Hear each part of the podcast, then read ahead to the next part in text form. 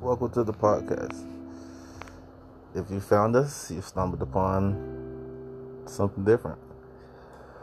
I searched, couldn't find it, so I figured I'd talk about the subject and see if maybe I can find a community that, you know, went through the same things and could speak on it as well.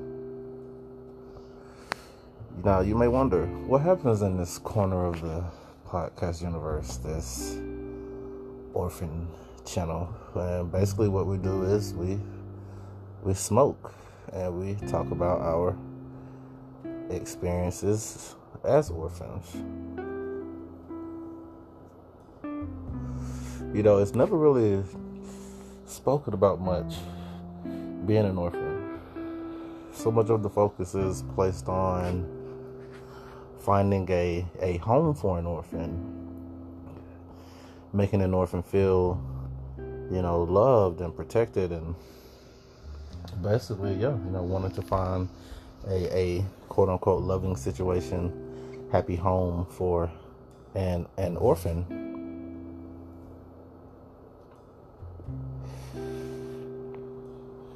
Well,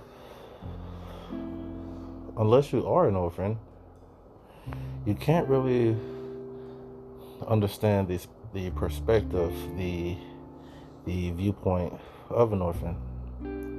Number one being, once you are an orphan and you have lost your home, I mean, you you never find another home in terms of quote-unquote feeling like home. That sense of feeling doesn't happen until you reach adulthood and are able to basically, you know, have your own home, buy your own home, you know, live in your own home.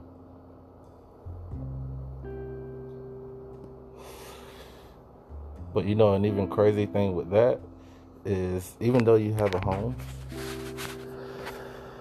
what most people who have parents and families underestimate is that sense of base, that that home base, as if you were playing tag or, you know, playing baseball, home base. You have a base, like your your family's home is a base, you know. I feel like people, you know, when you are an orphan, you don't have, I would I would liken the experience to when you're an orphan, and sorry if I skip around. Again, this is a, this corner of the podcast universe. We smoke and we so we indulge in the herbal goodnesses of the world, and we, you know, speak on uh, orphan topics. And so every now and then that may cause me to skip around based on the strain of the day. but but you know, when you are an orphan, you have to. It's like you really you go through life without a safety net. If we're talking in terms of safe, like tight roping, orphans go through life without the safety net. When you come from a situation where you are not an orphan and you have a support system, a family, you know, support, love, and, you know, people who can support you, you go through life.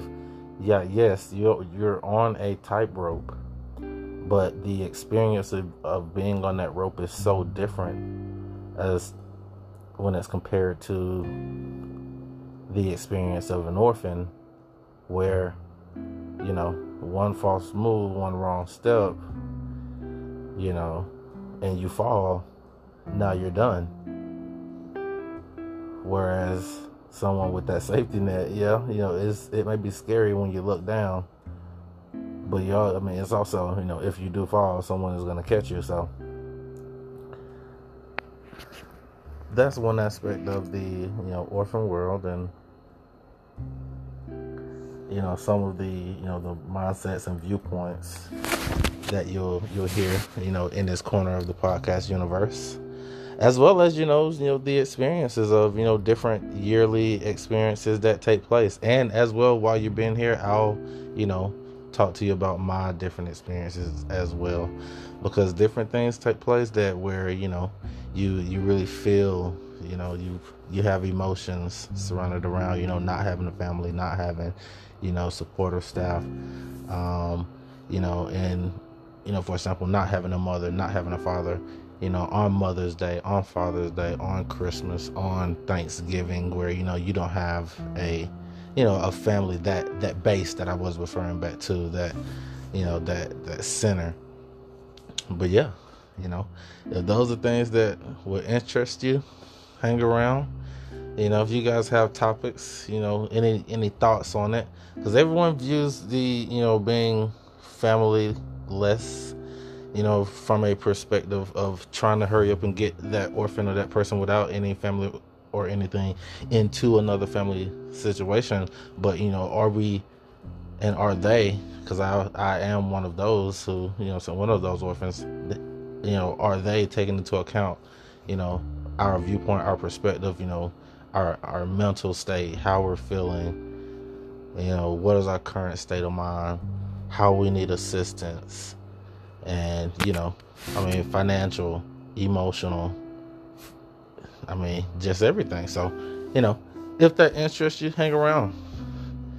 Any messages are definitely welcome. Any suggestions, leave them, and we'll see where we go from there. Stay tuned.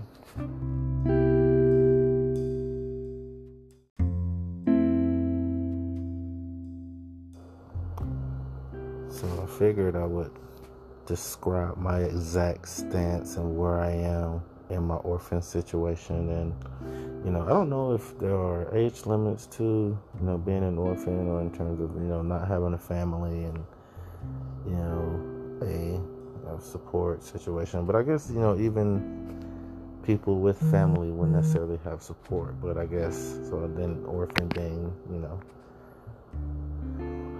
you know, not having that family unit, which is a huge thing. So my particular situation, I became an orphan at the age of nineteen, um, from a single family home. You know, um, didn't, didn't really know my father growing up. So we were in a situation of, and, you know, it was my mother, my brother, my younger brother, and I. So at nineteen, became an orphan. When she passed away, she was actually murdered. So we'll get into that in later episodes. Stay tuned. So, you know, I guess one question that I'm always asked in terms of, you know, being in an orphan situation, you know, from an orphan situation, and, you know, no longer having a a mother, you know, what is the hardest part about it? And I would have to say that would probably have to be Mother's Day. Obviously. Welcome back to Smoking Orphan.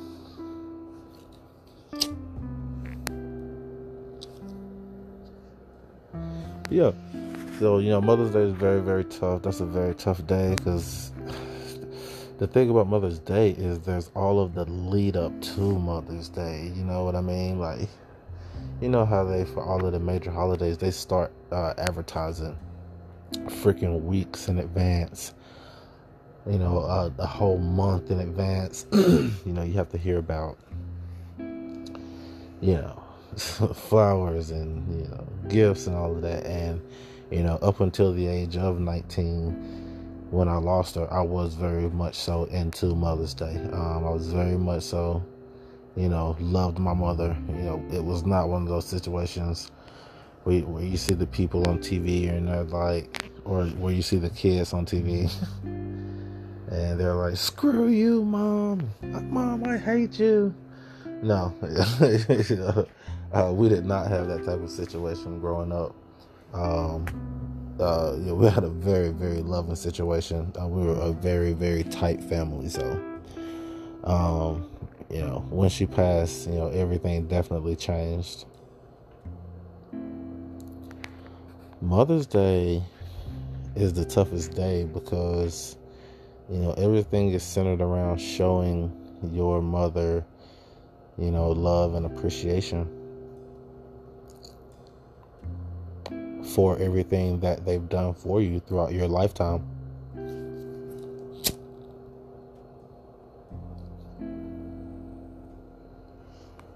And um, you know, now in life, I am fairly successful, pretty successful in my career and, you know, what I do.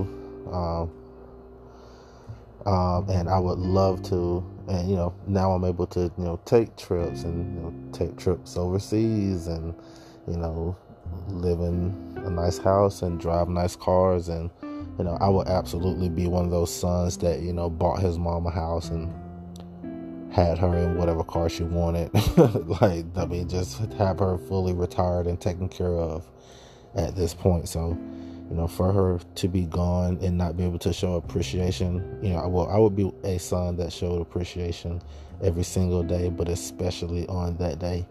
So I would probably say that would be the toughest. That would be the toughest holiday for sure. Um, you know, past that, I don't know what would be the next toughest holiday. I mean, Christmas, all of them are tough. You know, it's, all of the holidays are just another reminder that you are without that person that you love so much. And until you go through it, until you lose that person, you know, you don't know what it's like. And, you know, I know people that have lost grandparents, but, and now stick with me here, because some people can't grasp with me on this one, but I feel like, I mean, losing a grandparent isn't the same as lo- losing a parent. Like, yes, yes, we love our grandparents. Yes, our grandparents love us, but we're not in the same household around them all the time, twenty-four seven a day, growing with them.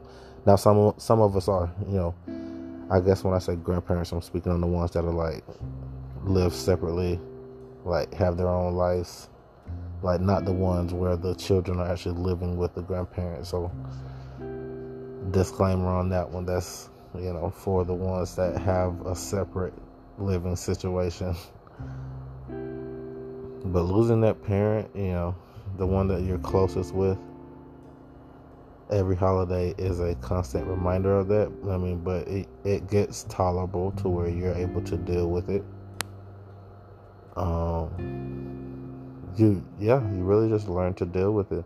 It's like any other pain that you can never get rid, you know, get rid of in life, and you just learn to live with that, live with the pain of that, of of that loss, essentially.